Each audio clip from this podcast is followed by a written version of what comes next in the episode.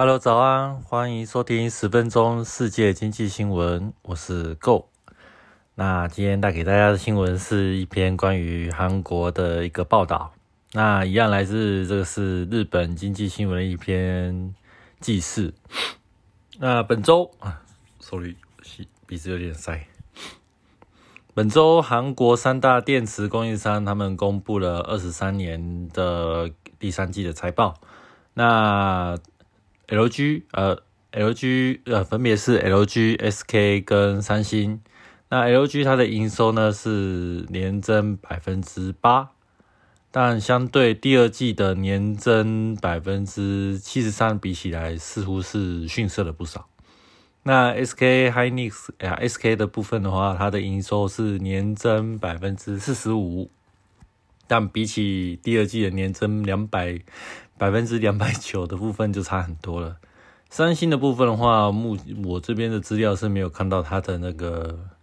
营收的年增率是多少？但是它跟第二季相比起来，它只有增加了百分之一。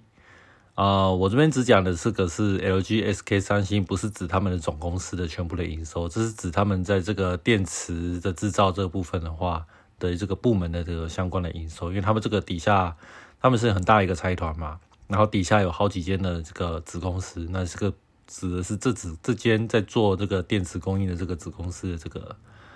财报的这个部分，好，那这三家呃韩国非常大间的这个电池的这个大型的供应商，那之所以营收呃成长放缓的主因呢，那他们是归因于是因为原材料的下跌的原因。那过去三年呢，呃，因为这个电动车的迅速的普及嘛，像据我们所知，特斯拉还有中国的电动车啊之类的，甚至其他的一些传统的一些呃汽车的这个厂商也要开始要做电动车的嘛，因为是为了要应应做这个节能减碳的一个呃向导，而且又有传闻说这是欧盟这个部分的话，在二零三五年之后就要停卖所有的石油的那个燃料车嘛，那所以这个部分的话，电动车从近期以来就开始飞速的成长。那跟因为这个电动车这个对于电池的需求，那目前就是前一阵子两三年前的时候遇到那种供应供应链这个紧张的状况，那导致啊这个供不应求的状况，那因而导致这个价格的电池不只是电池的价格啦，那电池价格的材料也会跟着一起上涨，像是。锂电呃，电池最终我们知道电池最重要的一个原料是一个铝嘛，哎，不是铝，是锂啊，那个一个金在一个公里的锂，锂电池不是铝，铝那差很多。锂哦，它那个从过去二一年、二二年，呃，过去就从一年疫情前，他们已经涨价涨了超过了五倍。非常的夸张哦。那虽然说今年的价格已经一路走跌，开始会慢慢的接近这个疫情前的水准了，但是在当初那种情境之下啊，在呃需求逐渐呃十分快速的扩张，然后你的供应链又你的产量跟不上的时候，这时候如果你是原料供应商，你会怎么做？那如果我是农业供应商的话，我就会想啊，那既然这个产量跟不上的话，那我就继续的增加产量嘛。所以那时候就呃，在各全世界各地的这个矿山的这锂矿的部分就开始做进行了大量的投资跟大量的开发，以确保接下来呃，以以以确保接下来的供应量是呃可以扩大到可以足够应付当时的需求，然后。也因为这个样子，所以慢慢的、慢慢的，这个锂矿的那个期货价格就慢慢的回稳了。好，那我们就观察一下嘛。其实，呃，刚刚想讲的是营收的这个部分嘛。那我们简单的就是从那个公式里面去算营收，所谓的总营收指的是就是你这个物品，不管是你商品或是服务，你的单价去乘以这个你销售。以及卖出去的数量嘛，因为单价乘以数量就是总部的全全部的营收嘛。在这个部分的话啊，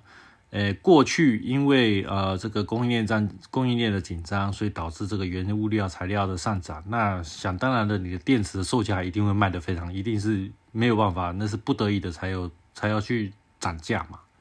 那单价就会变高了。那随着今年的这个电池价格慢慢的，呃，锂电池的价格慢慢下跌之后呢，你的单价在不停的下降的同时，那很有可能会影响到你的整个总营收这个量嘛。因为你的单价如果下降，数量不变的话，那一定是慢慢的在做一个，这你的营收一定是整个下跌的。但所以。在这个部分的话，原材料这个价格下跌的话，确实是因为这个营收下降的一个主因呐。但即便即便数量可能有许有增长，可是总和这个下来，你把它乘上起来之后，还是没有超没有办法，就是跨过呃上一季的这个目前那个比较高的那个基数的那个关系，所以你的这个成长率会变得比较难看。好，那这些厂商他们另外还有提出个原因，就是因为。中国的部分的话，他们担忧这个中国经济会陷入长期的低迷的一个状态。那我们都知道，中国其实它算是电动车市场的一个需求的一个大国嘛，它这个市场是非常的庞大的。所以，如果中国的经济如果陷入长期低迷的话，那很有可能会导致全世界针对这个电动车的一个需求，这个需求会总需求会做一个下滑的一个动作。那总需求下滑之后之外呢？之后的话，那针对的整个电动车行业的业绩就会不好嘛。那电动车行业业绩不好的话，自然而然的在电池的部分的采购订单上就会做，因为存那如果上次累积做的一个存货如果都用不掉的话，那很有可能你市场上的话，你一定会就觉得说，那我下次就少订点货嘛，先把我目前的存货也用掉嘛。就是大家可以。很自然的可以去想到的一个方，想到一个一个很理所当然的一个原因。那订单很有可能会因为需求的下跌而减少，会导致嗯接下来的这个呃过去的营收的展望呢，很可能没有像过去两三年的那种爆发式增长的同样有同样的一个业绩增长的一个增速。好。那针对他刚刚讲这些厂商有提到这些中国经济陷入长期低迷的担忧，其实我另外的去查了一下那个中国这个部分的电子，因为我听说中国其实在做这个汽电动车电子其实是很强的，所以我去看了一下那个二零二三年那个上半年，就是。全呃全球全世界的这个电动车电池的这个市占率，那看看是个别是占多少？那第一名是那个中国的宁德时代，它是占了百分之三十六。那比亚迪是第二名，占了百分之十五。那第三名就是呃前三接下来的呃第三名、第四名、第五名就是韩国的我刚刚讲的那几个公司，LG 占了十四趴，SK 占了五趴，三星占了四趴。可是这样这样比起来哦。因为你韩国这样总系加起来十四加五加四，也顶多才二十三趴而已。可是中国光是前面那两个宁德时代跟比亚迪，三十六加十五等于五十一，等于是你的两倍又多，有多一点。所以有没有一种可能，就是呃，除了这两个原因之外，会不会在呃电池的一个呃同业竞争的关系中，呃，韩国在这个部分呢？啊，今年的这个营收，甚至在这个竞争的这个部分的环节下，是输给了中国的前两家公司。那我刚去又去查了一下，那宁德时代跟比亚迪他们的那个第三季的那个财报。那这两家公司呢，分别宁德时代在第三季是年增的这个营收年增是八趴的成长，那比亚迪是营收呃年增的是百分之三十八的成长。虽然感觉看起来都没有像都没有说高出特别多，可是你要想他们的本身这个量体是比韩国是大两倍以上的哦。因为因为我刚刚讲那个市占率嘛，这个部分你就是给大家去规模说，哎，这这个全世界市场里面谁的瓜分的这个呃谁分的饼比较大块嘛？那如果说是大家的成长率都是同样都是八趴甚至四十趴左右的话，那是不是就是原先这个本来的这个？这个诶占份这个份额比较大的人，就是基数比较大的人，那你想嘛，一百乘以乘以那个百分之零点八，跟十块钱乘以百分之零点八，谁比较大？那当然是一最大数字那个基数最大的那个，看那个涨涨的那个成长的速度比较大嘛。好，那就是这样。所以我自己的预估是很有可能还有一种第三原因，就是他们都没有讲的，会不会是在呃中国这个部分的这个竞争的压力之下，这三韩国的这三间的这个电池的供应商开始逐渐的败下阵来。那关此关呃关于这个这这一点，其实嗯，我就找了一个韩国媒体的一个在今年年今年八月的时候的新闻。那那时候是讲说韩国的市占率哦，同样其实呃韩国的市占率其实是那时候是原先是有到呃百分之三十多的，那在今呃今年上半年的部分就下跌了，这个在这个市占率的部分有受稍微的下滑，那可以很可以就是可以部分的话，说不定可以有成立上我刚刚讲的假说，就是说呃韩国在这个目前的部分的电池的这个产业的这个。目前的竞争力目前是输给了中国，而且你想哦，中国现在目前是那个电电动车的制造大国嘛？那你特别是比亚迪，他自己又在做电动车的。那如果说我是比亚迪的话，我自己来做电动车，那我当然是用自己的电池啊，电自己用自己做的比较便宜嘛。对啊，那相对的，就是说其他如果公中国的一些国内的电车产业，如果说如果说有要做选择。在这个电子采购的部分的话，他会选择国内的厂商还是选择国外的厂商？通常可能会选国内的厂商。如果以成本价格来算的话，以成国用国内的厂商的话，它在各方面的一些价格可能会比较有优惠嘛。那想当然的，如果打价格战的话，韩国这个部分的话是势必上比不到，呃，是比不上这个市占率前两名的这两个家中国的企业嘛。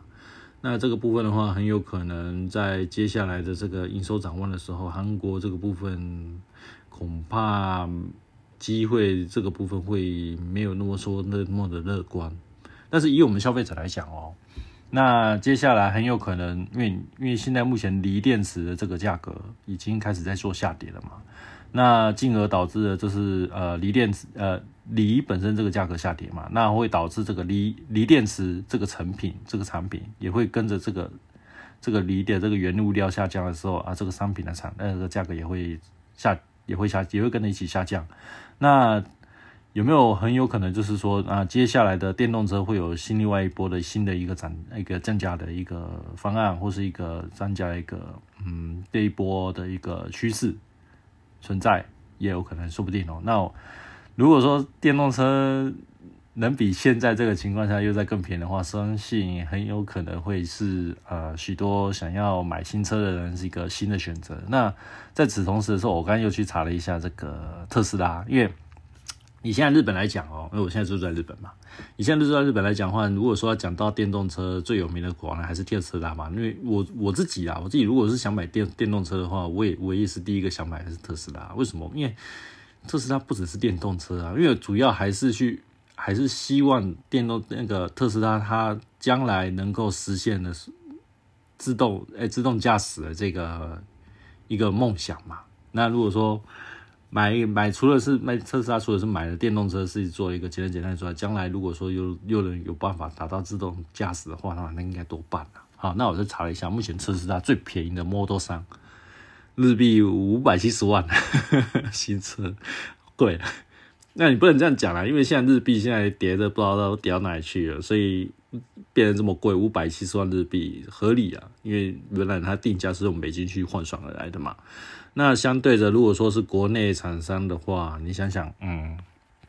，Toyota 它现在目前最新的，我们以最便宜的那个亚力士的那个油电车来讲好了，那刚刚 Model 呃特斯拉 Model 是五百七十万嘛。日币，那这个亚力士的这个最新的这个油电车，它现在新车定价是差不多是两百二十万日币，将近是一半而已。所以目前如果说以现在这价格的话，要我买电动车，我还真的买不下去。对啊，想怎么想，应该还是买普通油电车就好了。因为现在就算说我现在不用加油，我都只靠充电了，我一个我一我一年也不过才省多少钱呢？也要花五百多万去买一个一个。